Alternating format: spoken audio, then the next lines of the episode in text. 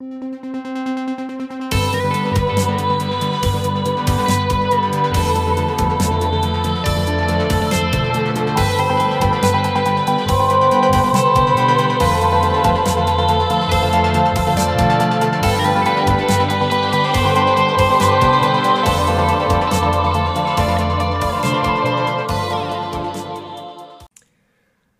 vás vítám u vůbec nevím kolikátýho dílu podcastu spolu. Myslím, že je čtvrtý a dneska, dneska to bude chlapský podcast a povídáme se s Jirkou Doležalem.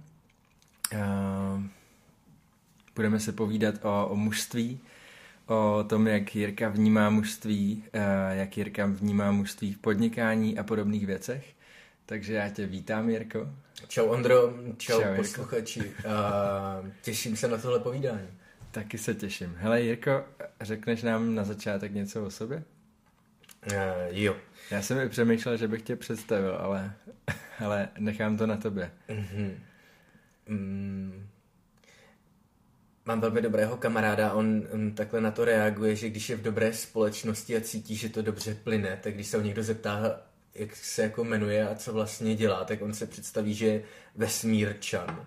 Vesmírčan. A, a to je tak jako famózní, mě to jako uhranulo, že bych jako to použil, jsem vesmírčan, jsem otec, jsem muž. A profesně se teď dobře bavím tím, že jsem takový učitel v organizacích, kdy pomáhám v té organizaci nastavit nějaký strategický systém pro rozvoj té organizace eh, a firmní kultury tak, aby podporovala vzdělávání lidí v organizaci. Takže to dělám teď. No a jinak se dobře bavím a snažím se ten život si užít na maximum. Mm, mm, skvělý. Hele, já jsem vlastně eh, většinu těchto rolí u, u tebe poznal. A mně se moc líbí ta, ta, vlastně ta profesní role, to, jak to děláš. A i, i ten jako design thinking vlastně, který já fakt oceňuju u lidí. Nejenom u vlastně u profesí, ale, ale i v tom běžném životě vlastně, když, když se dokážeme nad věcma zamyslet. A můžeš to rozvést trochu, co, co to vlastně je jako... Jo, co vlastně ten, teda ten, jako ten dělám, pojem jako learning organization. Jo, jo. Já začnu asi nějakým způsobem jako systémově. Jo. Mm, Já když jsem vlastně udělal inženýra, tak jsem šel na doktorské studium a řešili jsme, co dál a v té době už jsem věděl, že mm, nejsem dobrý v nějakém time managementu. Takže jsme s, mm, s kamarádem, s Honzou dali dohromady vlastně dolar nějaký nástroj na mm, plánování, diář. Mhm. Po čase jsem zjistil, že jako nástroj je super, že když ho člověk jako má, ale potřebuje eh, mít vůbec nějaké mentální modely, aby pracoval s tím nástrojem dobře. A to mě dostalo k tomu, že jsem začal vytvářet workshopy a teambuildingy pro organizace, kdy jsem tyhle mentální modely, typu disciplína, pozornost, mentální wellness, pro něj organizoval a tak. A zjistil jsem, a to se dostávám k tomu design thinkingu a k tomu tématu learning organization. Představ si organizaci, která má, dejme tomu, 400 lidí. Máš jí třeba na trhu 10 a více let. Tahle organizace už má zajetý vlastně lidi, ty lidi tam pracují třeba 10 plus více let. Mm, Má etablovaný ten business model, takže generuje nějaké peníze a je pro ní důležitý se rozvíjet.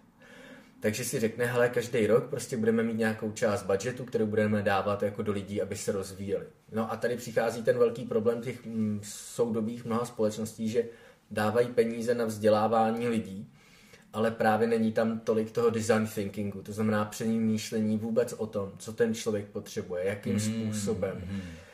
Je to opravdu to, co potřebuje. Příklad, mm, mnoho organizací naslouchá novým trendům, tak ty lidi pošle, já nevím, na neurolingvistický programování, agilitu a podobně.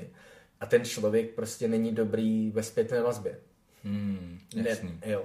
Takže to, co já vlastně dělám a na čem já pracuji, že snažím se naslouchat těm lidem v organizaci, co reálně potřebují, mm-hmm. vystavuju zrcadlo, protože my dost dobře se sami nevidíme. Já se vidím jenom v odrazu a to je vnějšek, zrcadlo, jo, cokoliv. To znamená, pomáhám tam vytvořit v té organizaci zrcadlo tomu člověku, tomu týmu, aby se viděl.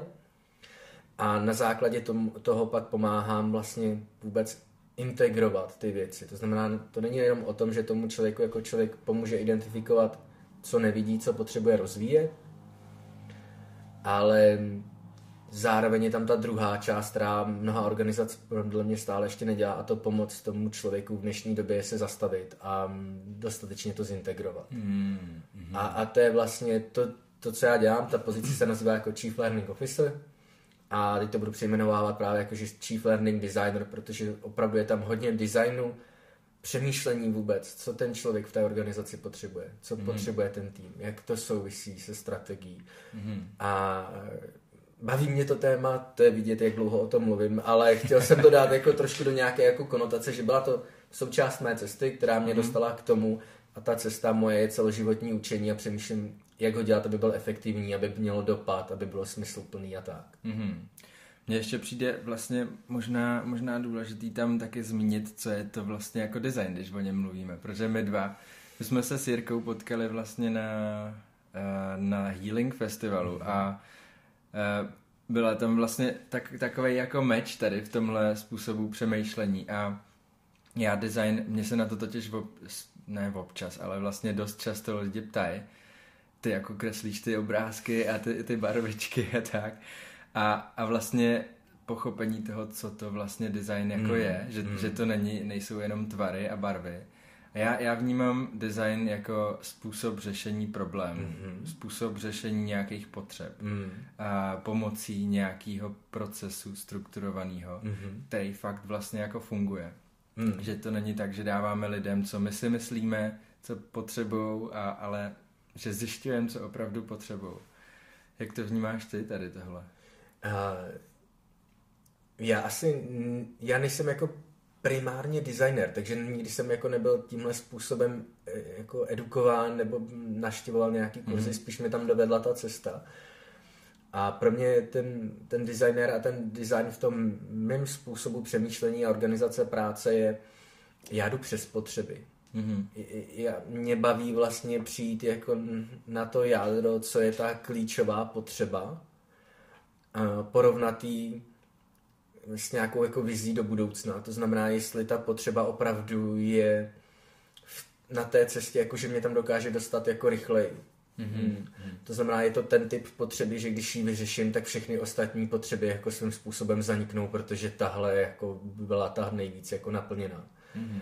A takže pro mě je ten design jakoby v tom identifikovat ty potřeby a nějakou systémovou, strukturovanou prací je naplnit. A to je to, co se mi líbilo právě na Healing Festivalu, na tobě, na tom tvým vlastně sdílení toho principu hodného mm, kluka, muže, kdy ty si dokázal vlastně velmi dobře popsat ten problém, výzvu toho hodného jako muže a navíc, což bylo za mě to super, si měl hezky jako strukturu tom, jakým způsobem s tím jako pracovat dál na té cestě. A to bylo za mě jako mi blízký, protože prostě ten learning je jako hodně o té struktuře mm-hmm. a je hodně o tom rozpoznání, co opravdu reálně potřebuju.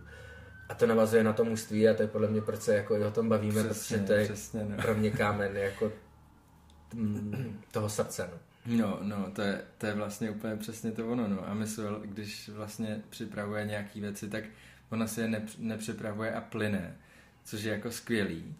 A, a to je vlastně ta, ta ženská, ta žens, ten ženský přístup k věcem a, a ta struktura je fakt vlastně jako to, to mužský. Jo, jo. Tak, takže se to tam jako potkává na všech úrovních, no. Tak že nám to pomáhá vlastně jakoby fokusovat tu pozornost, že když tam máme tu strukturu, dokážeme mm. se jako držet, že oproti tomu ty ženy, jak mají více bílé hmoty jako mozkové, tak prostě oni pospojou ty věci jiným způsobem a mm. oba ty prostě přístupy jsou legitimní, no. Hmm. Přesně. Ale mě baví ten náš. taky, taky. Ale je to teda, je to pro mě jako zajímavý, protože já jsem, eh, já jsem si to nedávno poprvé jako dovolil. Že jsem si při... Já dřív, když jsem dělal nějaký kurzy, ať to byl Qigong nebo ať to bylo sdílení, nějaký workshopy, tak jsem měl všechno prostě jako připravený. Měl jsem odrážky, pod tím jsem věděl jsem, co budu říkat.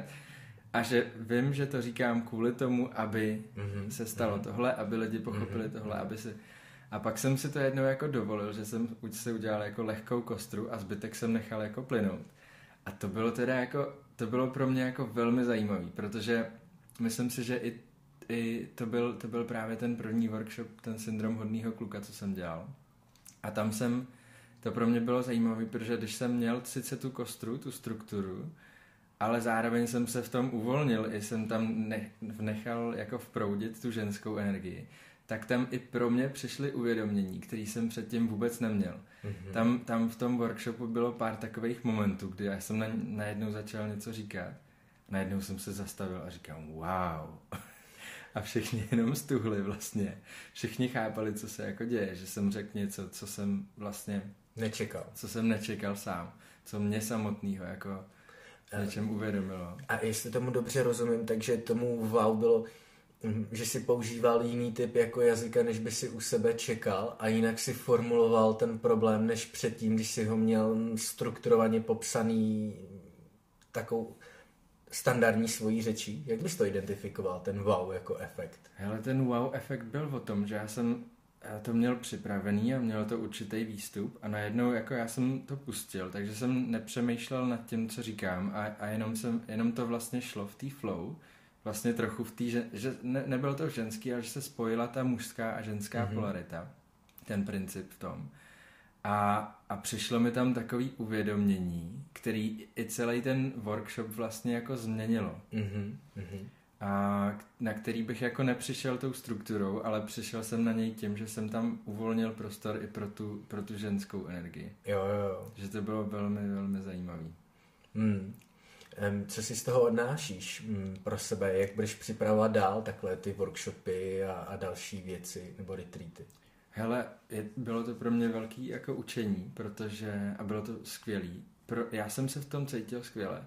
Mě pak vlastně spousta lidí psalo, jako, jako zpětnou vazbu čistě o tom momentu, že ten moment mm-hmm. byl pro ně tak energeticky mm-hmm. silný, mm-hmm.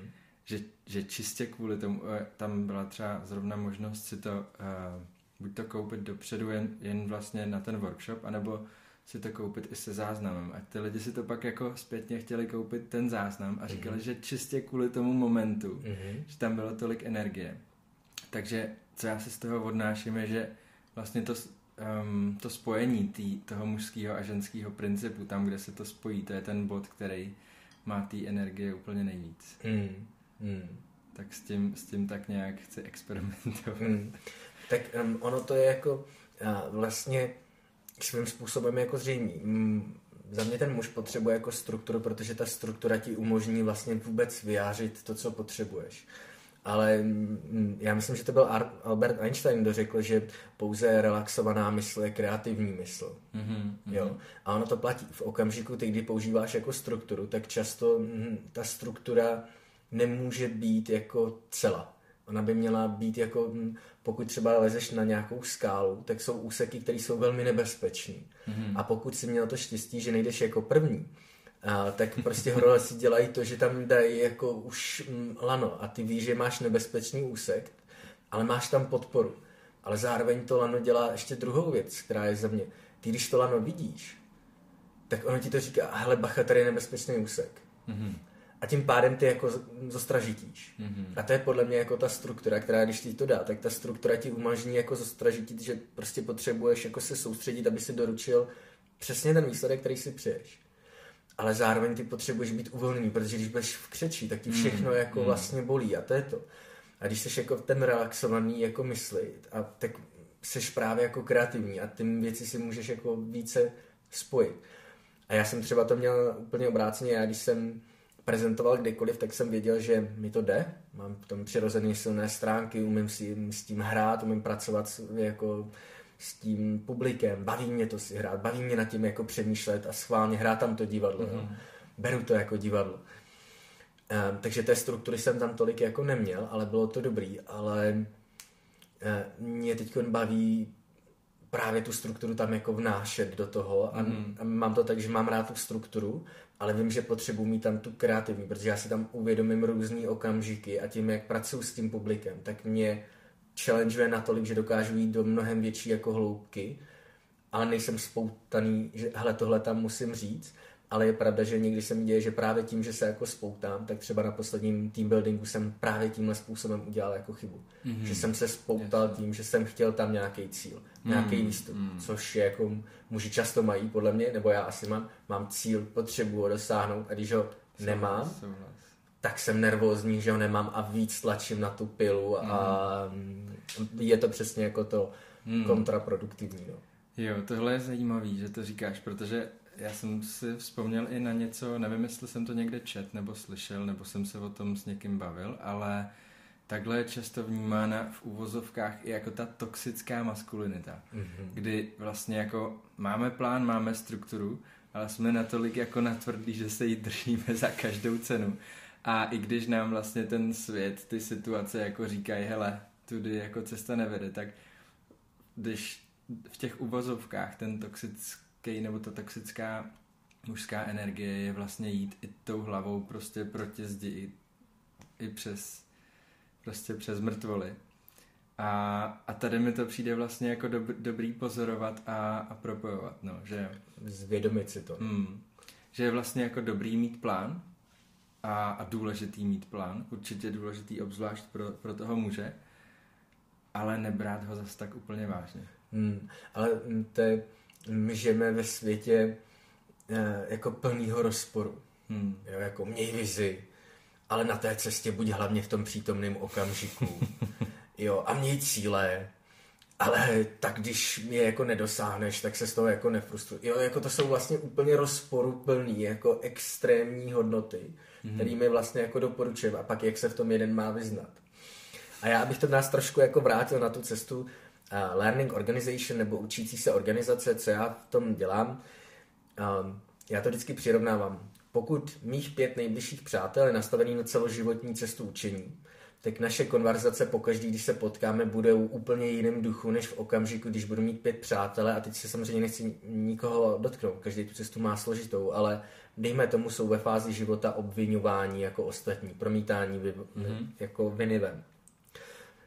To znamená, to prostředí je pro mě velmi důležitý, jakým způsobem já v ním jako funguji a jestli mě dostatečně challengeuje a pomáhá mi se rozvíjet. A když mám tu organizaci, která má 400 lidí, tak si představ, jako jak velký vlastně prostředí těch 400 lidí utváří. Hmm.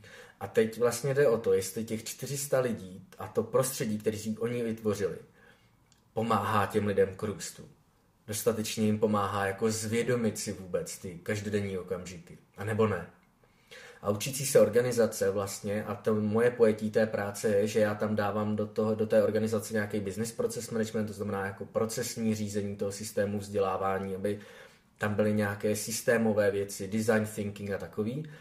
Ale na druhé straně, a to je to, co mě tam jako hodně baví, je to jako práce s těma lidma ve vztahu emocí a zvědomování si tak, mm, těch jako věcí a těch každodenních okamžiků, aby to prostředí ti pomohlo právě jako mám cíl, ale dokážu se z něho poučit. Jaké jsou jako ty lessons learned, které hmm. jsem se jako naučil? Co jsou jako by ty věci, co si potřebuji odníst? Jakým způsobem jsme došli k tomu cíli? Je pořád stále platný? Jsme na té správné cestě. To znamená, je to jako ta práce na té mentální úrovni s těmi 400 lidmi v organizaci tak, aby to prostředí bylo prorůstové. A vím, že takhle zní jako možná složitě, ale podle mě jak pro toho muže, tak pro tu rodinu, tak pro tu organizaci jim to zdravý prostředí, který má jako ty správný mantinely, prostě pomáhá tomu člověku dobře fungovat ve světě plný jako rozporů za mě. Hmm, hmm, jo, wow. Hmm. Baví mě to téma. To, teď se to krásně dosedlo. jo. A, a, a to je to, co vlastně mě se tam jako hodně potkává eh, té práci, je jak na té mužské úrovni, v tom učení, na tom rozvíjení toho prostředí a i to, co je vlastně pro mě důležité a co si přináším potom do rodiny, k Miky a ke stránce. Mm-hmm, mm-hmm. Super. Hele, jaká byla vlastně tvoje cesta k, k mužství, k mužské energii? Co to, co to nějak pak jako ovlivňovalo a jak, jak to probíhalo vlastně u tebe? Hmm. Um, ale já přímě ani nevím, a protože si spíše teď jako jsem v okamžiku, kdy si již silně uvědomuju tu cestu a pracuji na tom. Takže za sebou um, máš třeba i můj rituál, který jsem si dělal, když jsem si uvědomil, že jsem otec. a co to vlastně pro mě znamená, jakou, jaké hodnoty chci jako žít a chci, aby byly na mě viděny a podobně. A silný okamžik pro mě bylo určitě narození Estrelky v rámci té mé cesty muže, protože tam za mě došlo jako k tomu přerodu z toho muže na toho otce a to, co sebou jako neslo. Ale asi ten úplně prvopočátek byl tehdy, když jsem si uvědomil,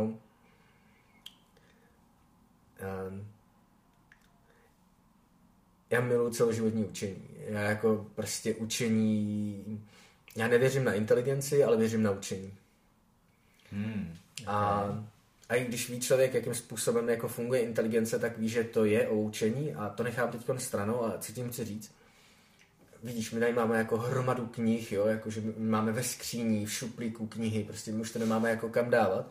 A já jsem byl ten typ, co vždycky i na vejšce jako hromadil znalost. Jo, mě baví prostě akvírovat novou znalost, jako získávat, stahovat, baví mě poznávat inspirativní lidi, zjišťovat, jak to mají, jako začlenit to a podobně.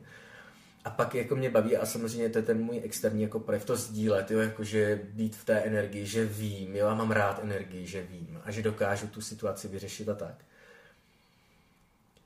No a já jsem si pak jako začal uvědomovat, ale že se mi vlastně pořád dokola dějou podobné životní situace že moje rozhodnutí vedou jako z nějakého mm, dlouhodobého jako měřítka, z nějakého nadhledu do podobných životních situací, že vlastně, že pořád jsem jakoby zaciklenosti. Hmm, hmm. A já jsem si tehdy jako vlastně uvědomil, že pro mě, a to byl silný ten můj aha moment spojený s tím mužstvím, že to není o tom získat novou znalost, a už to nemám teď jako, že potřebuji získat jako nějakou novou znalost, abych jako mohl machrovat před ostatníma, co nový jako ho jako vím, ale pochopit sám sebe. Poznat sám sebe. O trochu líp. V tom kontextu, abych poznal, jak fungují mý mentální modely, jak se rozhoduju, jak reaguju pod stresem, jak reaguju pod tlakem, jak reaguju v krizových situacích, jaké jsou moje krizové situace, jaké jsou moje spouštěče. Protože když tohle všechno vím, tak potom já dělám úplně jiný rozhodnutí, protože samozřejmě jsem si v tom rozhodnutí vědomý, hele, tohle rozhodnutí Hmm. Nepůjdu zase tou stejnou cestou, co jsem šel v minulosti. A jsou vědomí vlastně. A jsou to, vědomí. To rozhodnutí. Ano. Že nejdou z nějaký jako reakce na nějaký vzorec? Chápu to tak? Přesně tak. hmm To je za mě jako, pro mě, ta moje cesta toho mužství jako, já jsem si dal svoje moto, že bych chtěl porozumět sám sobě tak, že dokážu lítat. Hmm. A to je za mě jako ta cesta, jako ta může, protože když jsem schopný porozumět sám sobě tak dobře, že dokážu lítat, tak dokážu identifikovat nejenom to světlý, co je ve mně, ale i to temný. A všichni máme jako obě tyhle mince. A to není jako jí vymítit, ale umět s ní pracovat. Protože se to projeví potom v tom rozhodnutí a v těch situacích v životě, v životě ve kterém mm-hmm. To znamená poznat je a nastavit si jako parametry fungování pro sebe tak, abych věděl, že když přijdu do nějaké situace, která bude primárně aktivovat tu moji zase temnotu, jako, tak abych věděl, že tomu se chci vyhnout. A to je za mě jako, kdy já jsem si začal uvědomovat, že hele, proč bych si měl vzít jako novou knížku, abych si přečetl něco, co jako bude super a jako je to trendy. Ročně vyjde 2,7 milionů knih, jo, jakože ty nemáš šanci jako akvírovat novou znalost. Ale tady je za mě jako pro mě je to velký jako uvědomění, že když já jsem schopný porozumět lá, líp sám sebe, mm-hmm.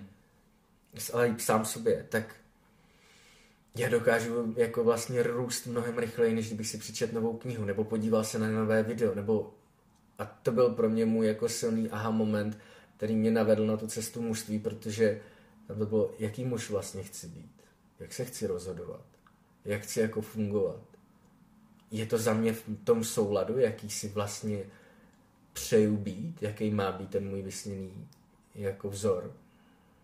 A, a to byl pro mě velký jako aha moment. Hmm. Hmm. Hmm. OK. Takže tohle tam byl nějaký jako trigger, kdy jsi uvědomil, že se ty, ty situace opakují, že tě berou do, do podobných míst a Jo. A ty jsi vlastně uvědomil, že je to něco, nad čem bys chtěl mít jako víc kontrolu, když to tak řeknu? Aha.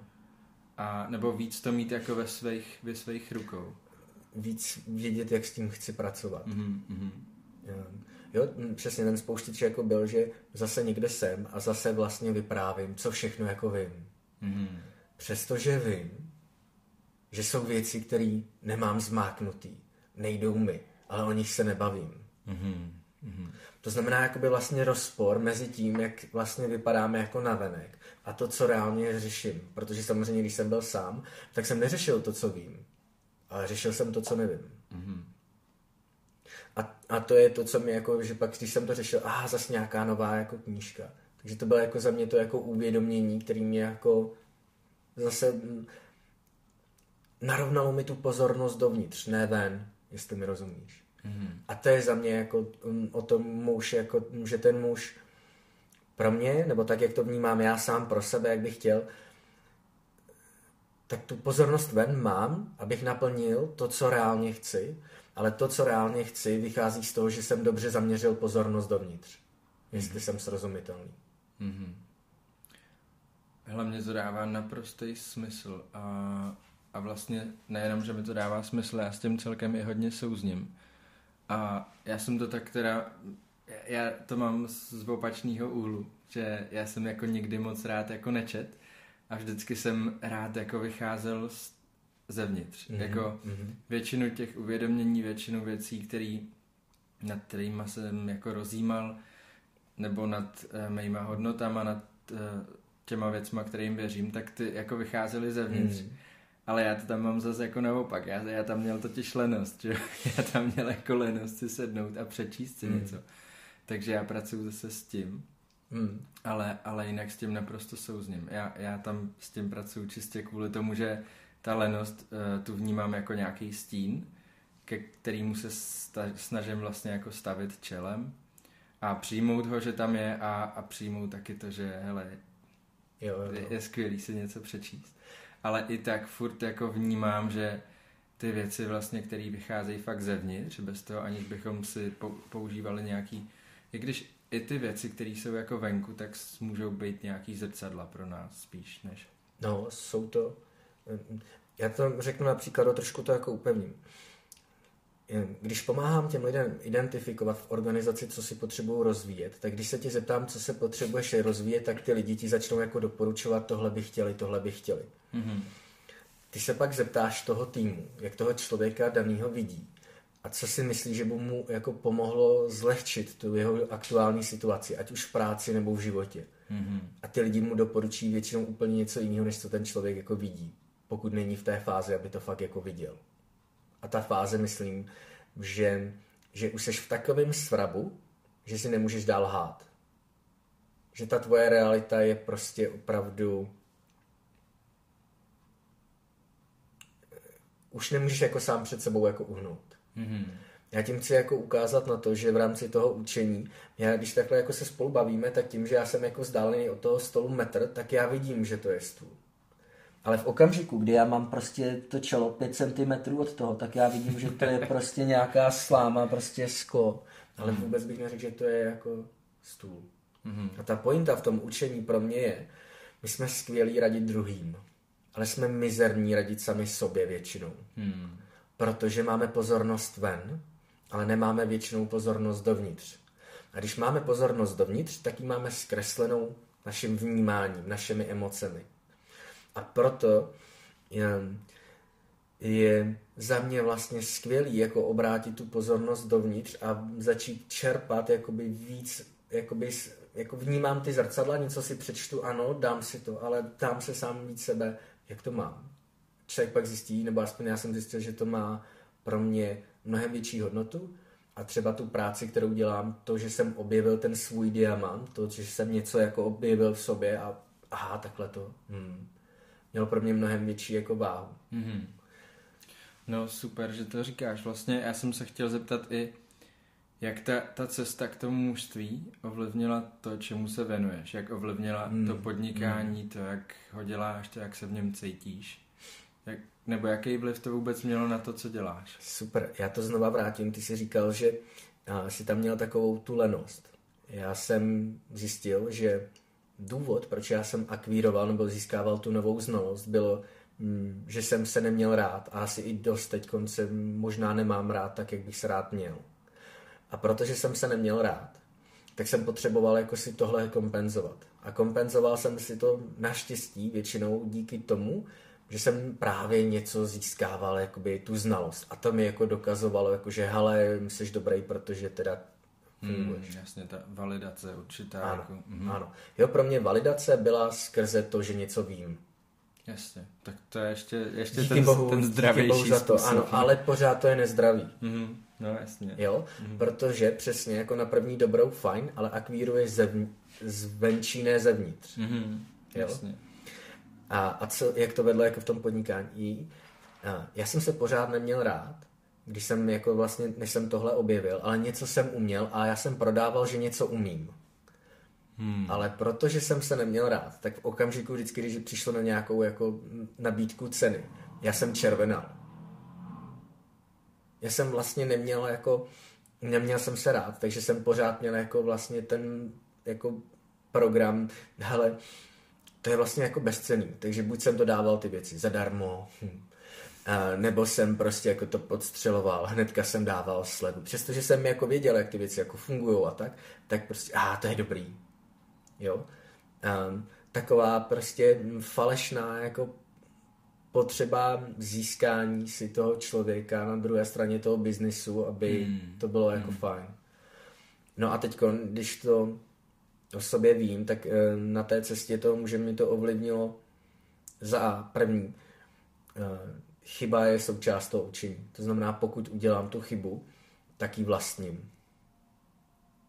Beru si ji, abych mhm, dokázal říct, mm-hmm. že se něco jako nepovedlo. Pojďme z toho udělat tu lesson learn, pojďme se z toho poučit. Tak je to vlastně jako, jako určitá hodnota toho zdravého muže. Umět jako brát zodpovědnost za, za sebe, za věci, které tvořím, za věci, které se mi dějou. Vlastně za ta zodpovědnost, ten ownership. Jo, jo. Takže to je první, co mi to dalo. Druhou, uh, už vím, že když dojde na otázku ceny, tak, budu, tak mám tendenci buď ji přepálit, aby to bylo tak drahý, že ty lidi to nebudou chtít, anebo podpálit, že to prostě jasně, vemte si to zadarmo a tak. A teď, protože to vím, tak už sám sobě jsem si to nadizajnoval tak, abych vlastně toho člověka tím jako proved. Řekl, hele, já to mám takhle, tohle je za mě jako mm, trh, tohle si myslím, že reálně dostanete, tohle si myslím, že by měla být cena. Mm, to znamená, eh, v tomhle konkrétním příkladu zase mě to staví do té mé, jako stoupnout si do toho a být v tom. Takhle to mám, takhle zatím stojím a tohle jsou za mě jako ty podmínky. A třetí, eh, nepodbízet se což je jako to nejtěžší někdy pro mě, hmm. když se jako nemám rád, ale prostě, nebo obzvlášť, když jsem třeba jako v situaci, že řeším návratnost, jako investice do podnikání a podobně, tak jako, hele, pojďme rychle, pojďme hned, je tam mnohem větší tlak. Um, ale dopředu jako si říct, hele, tohle klienta nechci. To mi nedává smysl. A, a nejenom takhle, ale vlastně komunikovat i s tím klientem, aby on si řekl, hele, do tohle programu já jít nechci, protože my na to nejsme připraveni. Mm-hmm. Jakože spousta organizac, organizací do toho není připravená naskočit.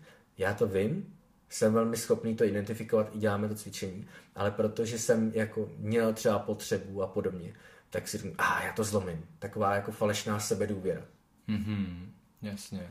A takhle, když jako vlastně to vím, tak s tom stojím rovně a hele, lidi, brzděme, to nedává smysl. Mm-hmm. Takže zase se to vrací jako k tomu, když se líp já znám a mám nastavenou tu pozornost dovnitř, tak jako vidím, co se mi děje, jakým způsobem, jaké emoce. A tím pádem jdu jako po těch emocí a jsem schopný vlastně zjistit, co je ta moje primární potřeba, která není naplněná. A u mě, říkám, vycházelo to hodně z toho, nemám se rád, nemám hodnotu. Mm-hmm, mm-hmm. Jo, jo.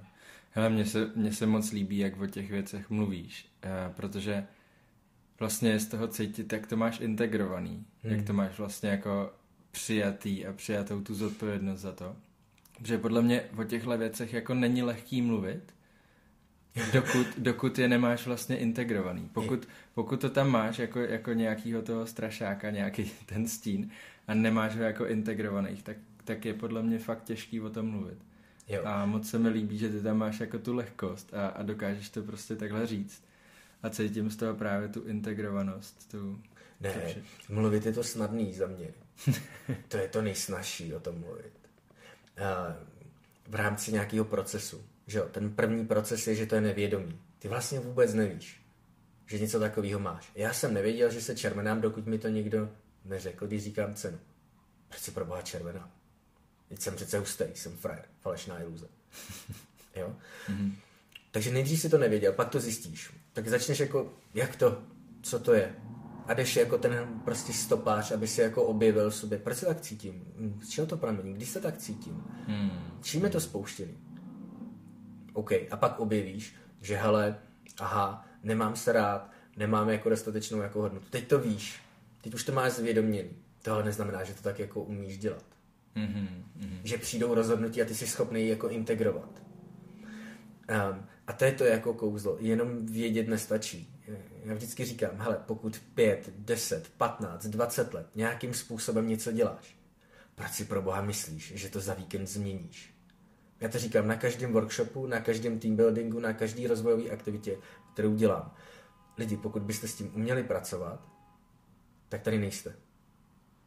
To znamená, pokud někdo 5, 10, 15, 20 let nějakým způsobem nějak jako funguje, tak nemůže čekat, že to takhle jako změní. Neříkám, že to nejde. Ale počítal bych primárně s tím, že prostě je zase nějakým způsobem potřeba pracovat na tom, jako zvědomovat si to, ne, nešikanovat se jako za to. Jo, jakože takový ten praktický příklad je, já vím, že už nechci jíst pizzu. Ty zase láduješ pizzu, prostě, protože jsi byl mhm, zrovna mhm. unavený, měl si těžký den, prostě jíš tu pizzu, ale teď už máš zvědoměný, že tu pizzu nemáš rád, nebo že ji nechceš jíst, protože ti dělá blbě nebo cokoliv, OK? A ty ji teď koníš, protože se cítíš mentálně prostě jako na dně, tak si dáš tu pizzu, protože to byla záchrana. A teď do toho tam začneš ty ten vnitřní hlas tě jako šikanovat, že hej, ty si říkal, že už nebudeš jíst tu pizzu a ty ještě jíš. A, a ty si jako říkáš, a nech mě bejt a jíš tu pizzu prostě. Znám, mluvit je to snadný o tom, že už nechceš hmm. jíst tu pizzu. Mm-hmm. Ale za mě to je právě tahle ta nejtěžší jako fáze v tom learningu nebo v tom učení sama sebe.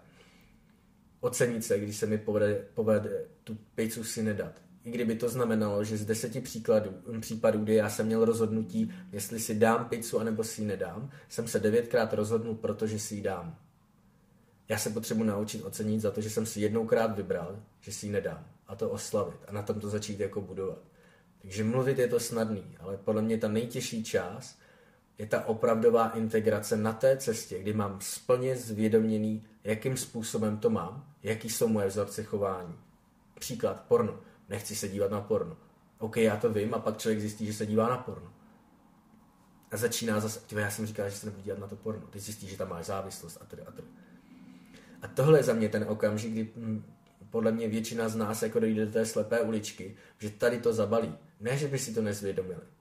My si to podle mě, ten život nás jako dovede k tomu, jako že si zvědomíme ty naše jako bolesti a ty naše vzorce. Protože dostaneš jednu facku od toho života tyjo, au, to bylo, no nic, jdu dál, dostaneš druhou. Au, to bylo. Jdeš dál, ten život si říká, hej, on je snad hluchý, nebo slepý, nebo blbej, tak ti tam dá zleva zprava. Říkáš si, au, au, co se děje prostě. Jdeš dál, že jo, zase jsi to ne, jako neintegroval, vůbec, tak dostaneš znova, ten život je na tohle geniální prostě. Takže jako on tě donutí se zastavit a zarazit se. Každý z nás prostě se měl v životě, jako kdy dora, narazil na tu zeď a ta zeď se jmenovala život, aby ti jenom ukázal, že hele, kámo, fakt jdeš správnou cestou. Já si nemyslím. A ty to zjistíš. Narazil jsi na tu zeď. A tady je podle mě to, to nejtěžší, když jsem narazil na tu zeď a řekl jsem si, že něco v životě nechci. Projít tím. Projít tím, protože to je proces, který není většinou rychlý. Pro mnoho z nás. Mm-hmm, mm-hmm, a, a proto, pro mě, jakože mluvit je to snadný, ale tady, jakože za mě jenom, jestli bych mohl tímhle, tohle bych třeba chtěl, aby bylo poselství tohle podcastu, prostě lidi vytrvejte, dokud neuspějete a oslavujte um, jednu z deseti, i kdyby to znamenalo, že devětkrát z deseti se nepovedlo. To je podle mě cesta, jak se dostat tam, kam všichni vlastně chceme. Hmm, hmm.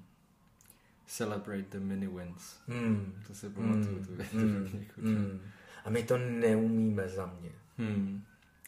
Jo, hele, tohle, tohle, tohle se mi spojuje ještě s dalšíma jako spousty věcma i um, No, ale, ale asi to nebudu, nebudu rozvat, to by bylo možná na, na celý se, samotný podcast. Promiň. Jo, jo. Ale, ale jo, jo, jo, souhlasím. A no vlastně mně se to spojuje i s tím, že uh, si pamatuju, jsem čet o tom, kolik jako negativní zpětný vazby mm, dostaneme mm, v práci mm, průměrně mm, za, ano, za jeden ano. rok a kolik pozitivní zpětný vazby dostaneme v práci za, za jeden rok. A vlastně, když to věci zkoumali, tak ta negativní zpětná vazba fakt jako nefunguje. Jako na většinu lidí, na, na většinu typů osobností vlastně nefunguje.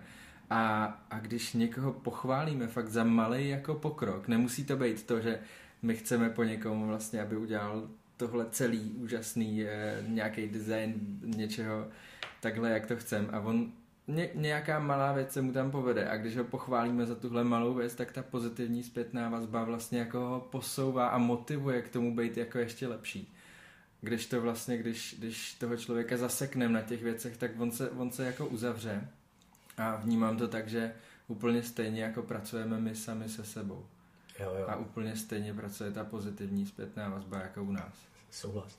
Nepamatuješ si náhodou to číslo negativní versus pozitivní zpětná vazba? Ale nepamatuju se, já mám to tady někde poznačený na iPadu, protože z té knížky jsem si dělal výpisky. Jo, jo. Takže to klidně v průběhu jako můžu najít, ale jo, bylo to, řekl bych, dej, jako když, když dám úplný příklad, tak to bylo třeba 1400 eh, negat, jako negativní zpětný vazby versus třeba 5 nebo 15, nevím, něco takového. Jo, jo, jo. Já to poukážu jo. zatím na to. My jsme se na začátku bavili vlastně jakoby o tom učení.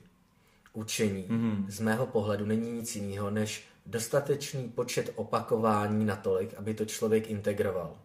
Mm-hmm. To znamená, učení je za mě trénink. A my všichni trénujeme. My všichni vlastně jsme se učili na základě toho, že jsme něco opakovali tak dlouho, dokud se to nestalo naší součástí. Já vždycky uvádím příklad Rubikovou kostky. Skládal jsi někdy Rubikovou kostku? Už jsme se o tom bavili, myslím, myslím že ne. Nebo jako skládal, ale, ale nikdy se mi nesložil tak. Rubiková kostka je famózní v tom, že v okamžiku, kdy znáte ty mechanismy, tak vy se naučíte ty mechanismy, takže vy přesně víte, jak máte prostě v které situaci tu Rubikovou kostku vzít a složitý. Jakmile se naučíte ty mechanismy a dostatečně si je nadrilujete nebo naopakujete, tak prsty budou znát ty mechanismy. Takže já třeba dneska skládám Rubikovou kostku a nevím, co, co dělám. Ví to moje ruce. A to je ta integrace s tím učením. A ten příklad té negativní zpětné vazby, tak jak my jsme vyrostli, že v okamžiku, kdy my dostáváme, že něco děláme, a ten člověk nám řekne, hele, děláš to blbě, tak on nám vlastně posílil to, co děláme blbě. Mm-hmm. Protože my jsme si vlastně dali pozornost znova na to, co dělám blbě. To znamená, mm-hmm. mozku se myslel signál, tohle je důležitý. Mm-hmm. To znamená, mozek to uložil s tou negativní zpětnou vazbou, ale reálně to znamená to, že ten mozek vlastně posílil typ chování. Mm-hmm. Jo. Místo toho, když to dělám dobře a dostanu zpětnou vazbu, hele, děláš to dobře, super, pokračuj. Mm-hmm. A to je to pokračuj, protože to děláš dobře, jenomže my dostáváme zpětnou vazbu, děláš to blbě, ale tím pádem já budu pořád dělat ty věci blbě, protože já jsem posílil, jo. že to tak přece dělá. Ony se tam vlastně jako vytvářejí synaptické vazby v mozku a když, když se soustředíme na, na ten problém, tak je vytváříme obrovský mapy kolem toho problému. A když se na ně jako vůbec nesoustředíme, tak všechny ty jako vazby jako tam zanikají pomaličku a tvoří se kolem toho řešení. Přesně, protože my je neaktivujeme. Hele, našel jsem to, není to tady jako v, v, v počtech, ale je to, je tady vlastně, že v průměru dostaneme několik minut pozitivní zpětné vazby ročně mm-hmm. versus tisíce hodin negativní. A, a že jen u jednoho ze třinácti lidí pomohl negativní feedback k lepšímu výkonu. Mm. Já to, to vždycky dávám trošku do souvislostí, třeba v té organizaci, jak já dělám. Já často potřebuji ty lidi na tom začátku seřezat. Co tím mám na mysli? Eh, dost často ten člověk potřebuje na první dobrou vystavit jako zrcadlo, mm-hmm. aby se viděl.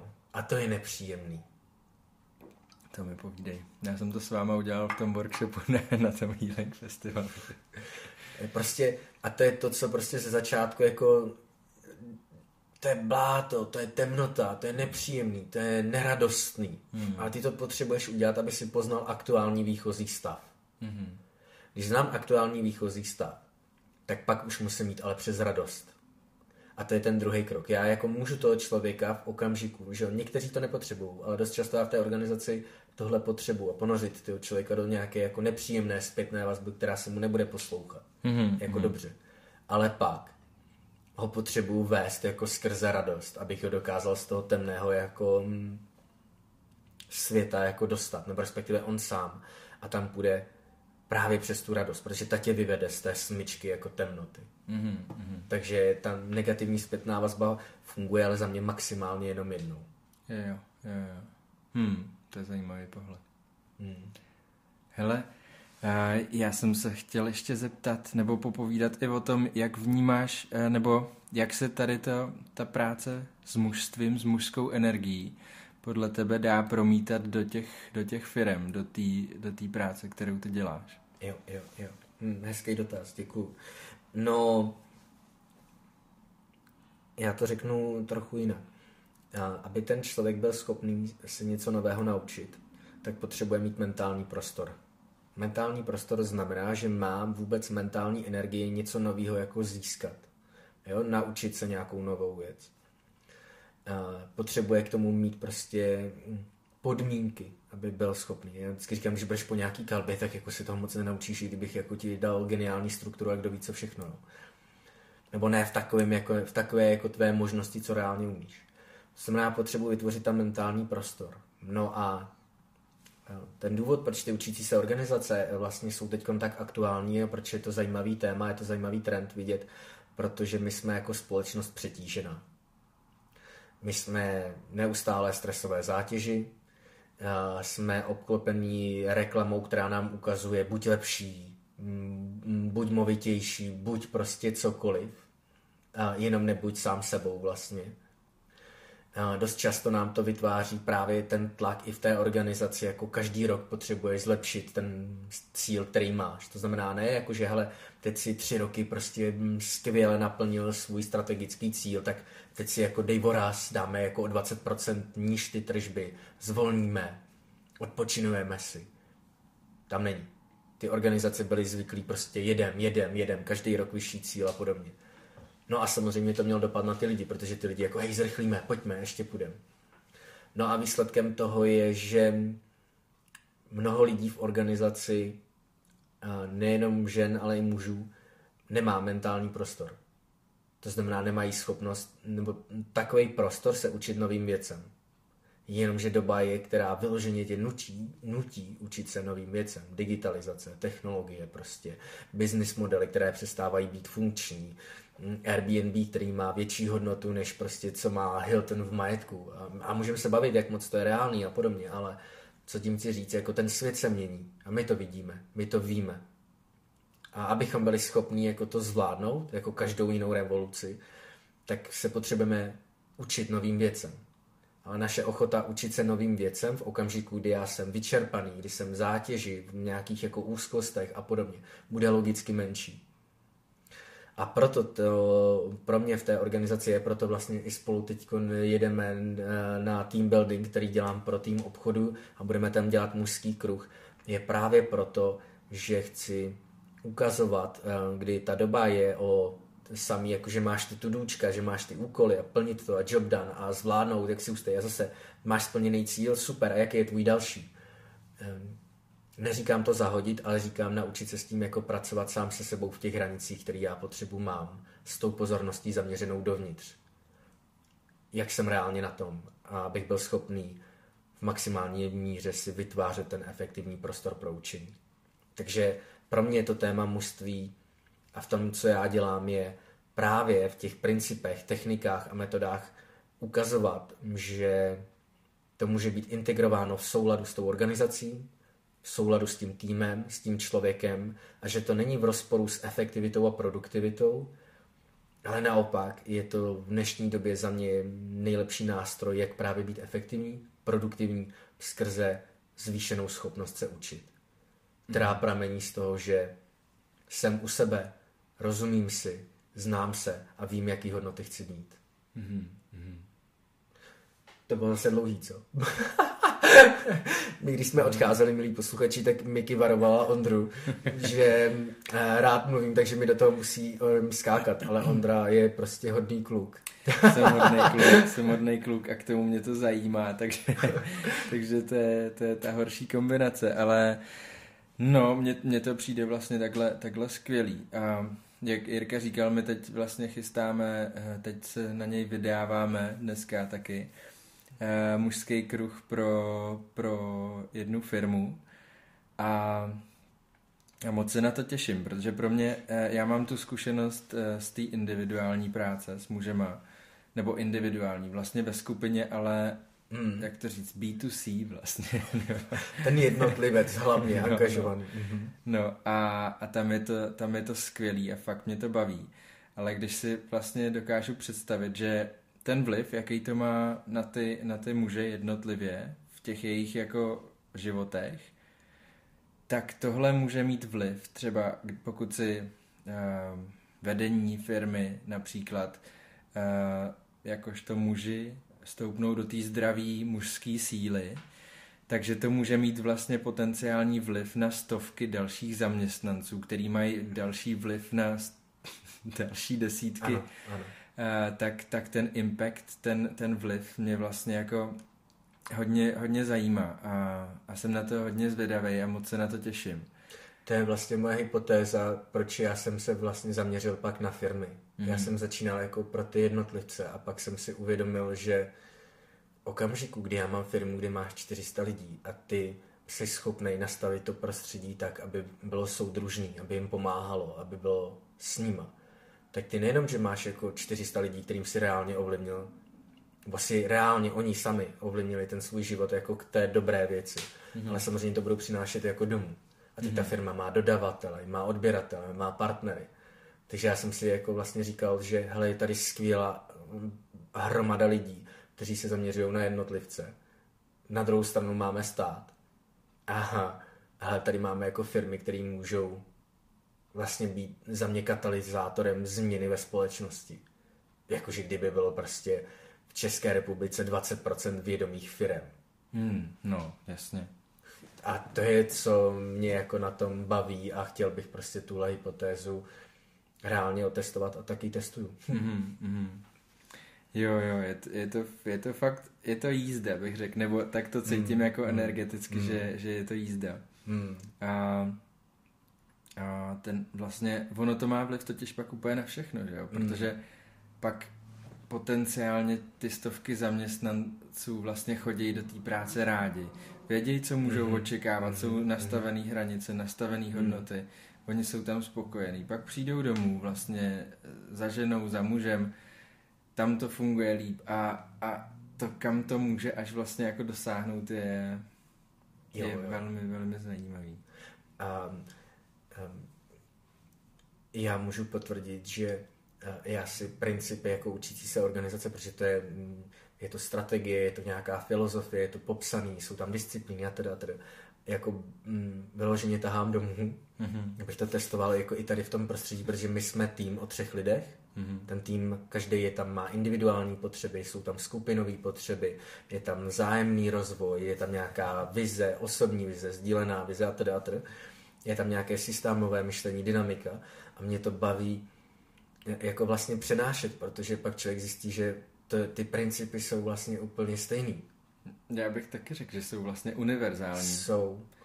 Jo, jo. To jsem se teď jako, se mě rozesmál, protože jsem si vzpomněl, že jsme jednou řešili, řešili s Amisuel doma věci ohledně uklízení. Mm-hmm. A nějak se nám to nedařilo úplně rozlousknout, tak jsme se rozhodli, že si na to uděláme, že, že já na to připravím designový workshop. Normálně s lepíkama, sticky notes a, a tímhle způsobem. A, a vlastně jako funguje to, je to, je to vlastně skvělý, že ty, ty metodiky vlastně Přesně. jsou univerzální a vycházejí, podle mě vycházejí z naší přirozenosti. Jo, jo. Eh, my jsme si dělali právě eh, s Miky mm, poslední workshop na identifikaci potřeb prostě pro sdílenou vizi. Mm-hmm. Jaké vlastně potřeby máme od vztahu mm-hmm. individuálně a skupinově. To znamená, jaký náš, jaký náš vztah, jako kdyby to byl jedinec žijící, jaký má potřeby.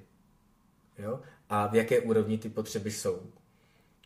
Jak je vlastně pojmenováváme. Pojmenováváme je stejně. Mm-hmm. Jo, jako vůbec, jo. Někdo řekne láska. Mm. Co to znamená pro mě? Co to znamená pro Miky? Co to znamená pro Estru? Yes.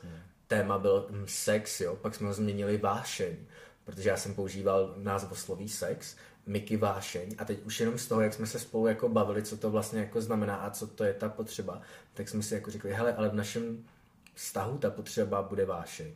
Mm-hmm. Jo? Mhm. A to je za mě přesně, um, je jedno, kde pak člověk funguje, ale přirozeně to přenáší tam i tam. Mm-hmm. Ondro, mě by zajímala druhá věc, protože přesně ty jsi říkal, že ty si předtím šel víc tou cestou jako toho B2C, byť to zní jako divně, ale přesně na to zaměření na toho jednotlivce a já jsem tě um, táhnul do té uh, firmy, nebo táhnul, promiň, ale že jsem ti říkal, pojďme do té firmy, protože to za mě dává jako smysl, pojďme tam udělat ten mužský kruh. Um, a ty si řekl, ano, už jsi se mnou i vlastně v jedné, v jedné byl, teď jdeme na druhý. Co je to pro tebe? Proč mm, ti dává smysl dělat mužský kruh v organizaci? Mm-hmm, Jo, díky za dotaz. Hele, eh, no vlastně jeden z těch důvodů i to, je i to, o čem jsme mluvili, že, že to může mít fakt jako zajímavý impact. Ale, ale kde, kde je tam to místo, z mýho pohledu v těch, v těch firmách, je pro mě jako ty mužské hodnoty jsou opravdu, jedna z těch nej, nejsilnějších je to být v pravdě vlastně. Mm-hmm. Být jako upřímnej a, a, a to je za mě vlastně jako velká věc, protože já, já mám i, i tu zkušenost vlastně, když jsem pracoval v agentuře, měl korporátní klienty a, a občas vlastně znám, znám i tu kulturu, kde se vlastně obcházejí věci, říkají mm-hmm, věci diplomaticky mm-hmm, a, a mhm. vytváří se nějaký bas a, a podobně. A taky, taky jsem vnímal, kolik to dělá jako neplechy, jak, ať už v mhm, důvěře těch zaměstnanců, v ty lídry a podobně. A já to vnímám tak, že pokud si vlastně ty lidi v tom top managementu, ty muži, uh, dokážou stoupnout do té své jako síly, jo, a ať už je to v té upřímnosti, ať už je to v té pravdě, ať už je to v tom opravdu si vytyčit ty hranice, protože podle mě hmm, často hmm, nejsme hmm. upřímní, když necháme lidi překračovat naše hranice. A místo toho, než abychom v té síle prostě nastavili tu hranici, tak budeme něco nalhávat a něco jako vymýšlet. A pro mě ten, ten, ten potenciál je právě tady v tomhle, že pokud si lidi, kteří jsou lídři, dokážou stoupnout do té mužské síly, být v té pravdě, být v té upřímnosti, umět si nastavit hranice a tím inspirovat i ty ostatní k, nastavení hranic, tak pro mě vlastně tohle může vytvářet fakt jako zdravý vztahy, zdravý společnosti a, a hlavně šťastný společnosti. Hmm. Hmm. Já vnímám to ať, ať už na té individuální úrovni, ale taky vlastně v té korporátní. Protože jednou se mi stalo, jo, mě, mě teda um, pro mě nejsilnější vlastně zážitek, kdy mě někdo postavil jako před moji vlastní pravdu, bylo s jednou tantrickou učitelkou, která mě v tom fakt jako vymáchala. Mm-hmm. A já jsem, já jsem vlastně v tom momentu jako věděl, že, že kličkuju sám před sebou. Mm.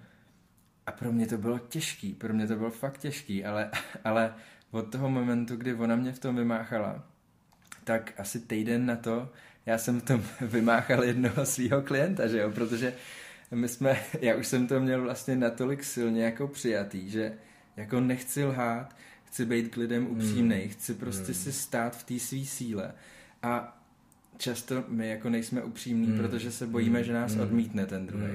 Hmm. A pokud tam nemám tu potřebu té validace, ale je pro mě na prvním místě ta pravda, ta upřímnost, tak prostě říkám, co si myslím, a to vede jako k věcem, který mě víc naplňují, anebo zjistíme, že spolu spolupracovat nechceme, což je taky v pořádku. Ale když eh, týden na to prostě mi nějaký klient se snažil mazat med kolem huby v něčem a, a já jsem si uvědomil, že do té doby jsem vlastně, i když jsem to vnímal na nějaký úrovni, i když on vnímal, že to vnímám, tak je to určitá kultura a diplomacie prostě okecávat věci hmm. a neříct to jako na, na plnou hubu, když to tak řeknu. Tak on mi ně, něco takhle jako říkal A já jsem se mu jenom vlastně jako podíval do očí a vlastně jsem ho postavil jako před tu pravdu. A pro něj to bylo mega nepříjemný. On, on vlastně jako na mě koukal, začal vlastně, úplně jsem viděl jakoby ten 40-letý chlap přede mnou, kdy mě bylo, já nevím, 26 nebo tak nějak, hmm. ten 40-letý chlap přede mnou se vlastně stal malým klukem, hmm. který byl vlastně přistižen. Hmm. Nevěděl, co říct, vlastně vymýšlel si další lži, koukal takhle jako do země přede mnou. A, a mně to vlastně přišlo, přišlo jako hodně zajímavý. A já už jsem teda vlastně pak mu řekl, že na další schůzku nepřijdu, protože mi lhal. On to nepřiznal. A on, on mi pak psal, jestli když se potkáme znovu, já mu řekl, že se jako nepotkáme. A on se ptal proč a já mu řekl, protože mi lhal. A tak to, to, bylo, to byl takový moment, že vlastně zase tam bylo chvíli ticho. Ale den na to mi vlastně tenhle klient napsal, napsal zprávu na jednu a půl A čtverky, mm. která byla plná úcty, která byla vlastně plná, plná pravdy vlastně, kdy, kdy mi řekl vlastně spoustu věcí. Uh, my jsme se nakonec vlastně v té spolupráci mm. tehdy rozešli, což bylo to nejzdravější, co mohlo být. Ale zůstala tam ta úcta mm. a vlastně od té doby i ten vztah mezi námi byl fakt jako čistý, fakt v té mm. pravdě a, a vlastně fakt si toho člověka vážím. A tohle jsou pro mě jako ty hodnoty, které bych obrovsky rád jako viděl u těch firm. Hmm. Vážit hmm. si těch lídrů, protože jsou upřímní, protože jsou v té pravdě, protože jsou v té síle, nebojí hmm. se prostě říct něco, co by mohlo být odsouzeno, hmm. i když v to věří, tím srdcem. A my jsme se pak v té spolupráci potkali znovu, ale bylo to úplně jiná spolupráce. Bylo to fakt vlastně, bylo to tak, že jsme si nemuseli nic domýšlet. Bylo to tak, že jsme, že tam nebyly žádný, jako, žádný mm, tření tam nebylo. Prostě hmm. ta spolupráce jela čistě. A i ty výsledky byly čistý. I to, ta naše radost toho tam byla úplně jiná. A, takže, takže tohle je to, kde, kde to pro mě má jako místo u těch, u těch eh, firm, ty mužský kruhy. Ta mužská síla vlastně. Hmm. To znamená, kdybych to měl schrnout, tak první by byla vlastně akcelerace dopadu té změny, kdyby muži na planetě stáli v té své síle, své pravdě hmm. a v té upřímnosti a otevřenosti. Hmm. A druhý, a právě pro ty organizace, protože organizace utvářejí do značné míry vlastně fungování tohoto světa, a tak kdyby ti lídři tam byli v té své síle a, a v té té pravdě, jako té nejvyšší hodnotě, tak mm, vnímáš, jak by ten svět byl jiný. Hmm. Říkám to správně. Mm-hmm. Hmm. Určitě, určitě. Hmm. A ono totiž často proč jako nestojíme v té mužské síle, je, je spojený i s tím syndromem toho hodního kluka, že jo? protože my se od malička jako učíme uspokojovat tak, abychom byli milováni, tak, tak děláme, jo, buď hodnej a dostaneš tohle. Hmm nezlob a jo, jo, jo. budeš moc tohle. A my se tohle vlastně učíme od malička, ale opravdu si stoupnout do toho, že něco věřím, věřím v to, že je to takhle nejlepší pro všechny, jsem ten lídr, takže, takže vlastně jsem schopný to i jako upřímně komunikovat, upřímně nastavovat ty hranice, abych to držel. A ne, že když přijde někdo s něčím, eh, co to trochu jako nabořuje, tak já buď to začnu lhát, nebo, nebo začnu kličkovat, a nebo cokoliv jiného, ale stát v tom fakt jako pevně a silně. Hmm. Tak. Hmm. Je to krásná vize. Mě tam velmi vlastně rezonovalo, jak jsi mluvil o tom, uh, ta nepotřeba validace. Hmm. Hmm když není potřebná validace zvenčí, ale je tam to ukotvení, protože žiju podle těch svých hodnot a mám je natolik zvědomění, že je dávám do toho svého rozhodování, tak to je uh, nádherná, nenásilná síla. Hmm. A já mám totiž uh, jeden takový vlet, ale to nechci teď jako natahovat, ale jenom mě zajímalo poslední otázka. jsme se obrátili role. A, jo, já mám dvě, jo. Já třeba, no ale nebudu to zmínit, ale dám jenom tu jednu.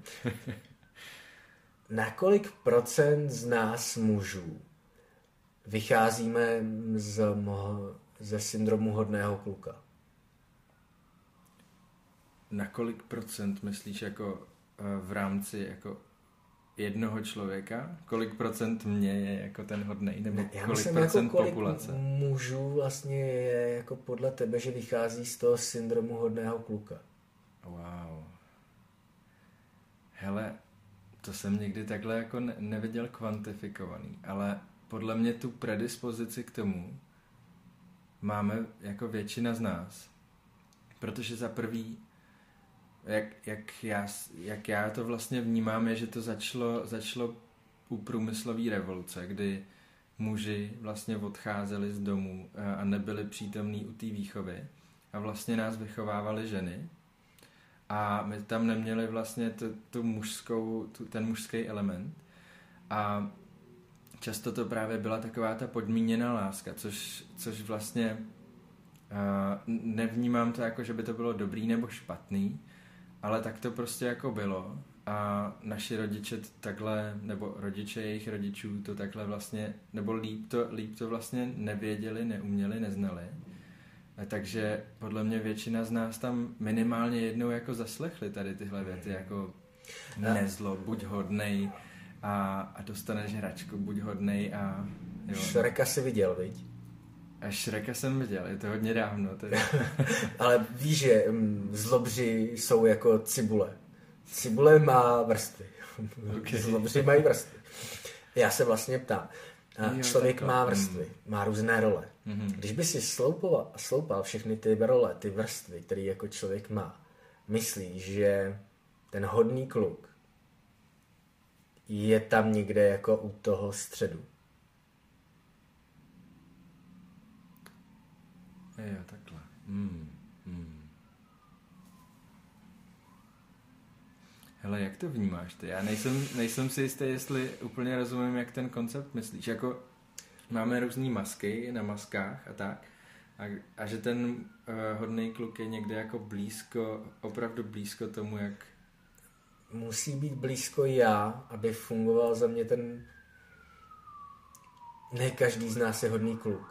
Mhm. Já třeba do určité míry jsem, ale nemyslím si, že to je vlastně to primární. Mhm. A, a teď jako máš vlastně různé muže tam. Mhm. A teď jako přicházíš do organizace a teď jako jdeš tam s tím konceptem, že jsou jako hodní jako chlapci, Mhm. ale máš jako firmy, kde mají ty lidi už zaintegrovaný natolik, že hodní chlapci vlastně nejsou. A, a že jo, do toho máš vlastně svět, který je řízený psychopaty, jak říká Cyril Hešl, že právě proto, že seš jako vlastně nastavený tím způsobem, jak jsi nastavený, tak si často právě ve vysokých jako organizačních strukturách, protože víš, jakým způsobem se tam dostat a podobně. Proto mě zajímá vlastně jako, nakolik vnímáš, že z nás je opravdu ten hodný kluk. Mhm. Procentuálně. Hmm. Je to odhad, ale je to zamyšlení se podle mě nad trošku jiným úhlem jako pohledu. Mhm. Tak mě zajímalo, jestli nad tím jako takhle přemýšlíš. Hele, já bych řekl, že větší polovina. Hmm. Hmm. Proto jsem se ptal přes tu cibuli, víš. Mhm. Mhm. Jestli je to opravdu to, co je nám nejblíž. Hmm.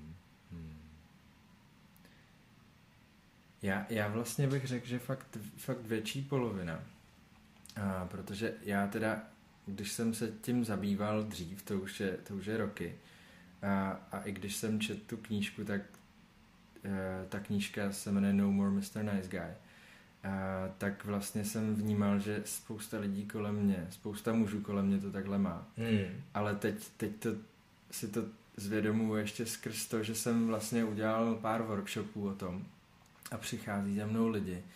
A nebo vlastně, když se i s někým bavím, teď třeba vlastně dělám taky ten, um, ten eh, workshop pro provedení uh, té firmy jedný a tam jsou tři majitelé a, a jedna z věcí, co oni mi řekli, uh, bylo, hele víš, my jsme totiž takový, takový ti nice guys, všichni tři. Hmm. Já říkám, tak to je hustý. Hmm.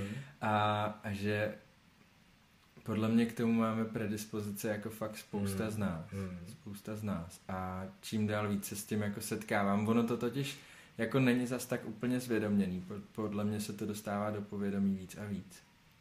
A, a řekl bych, že ty predispozice tam fakt jako jsou u spousty mužů. Mm.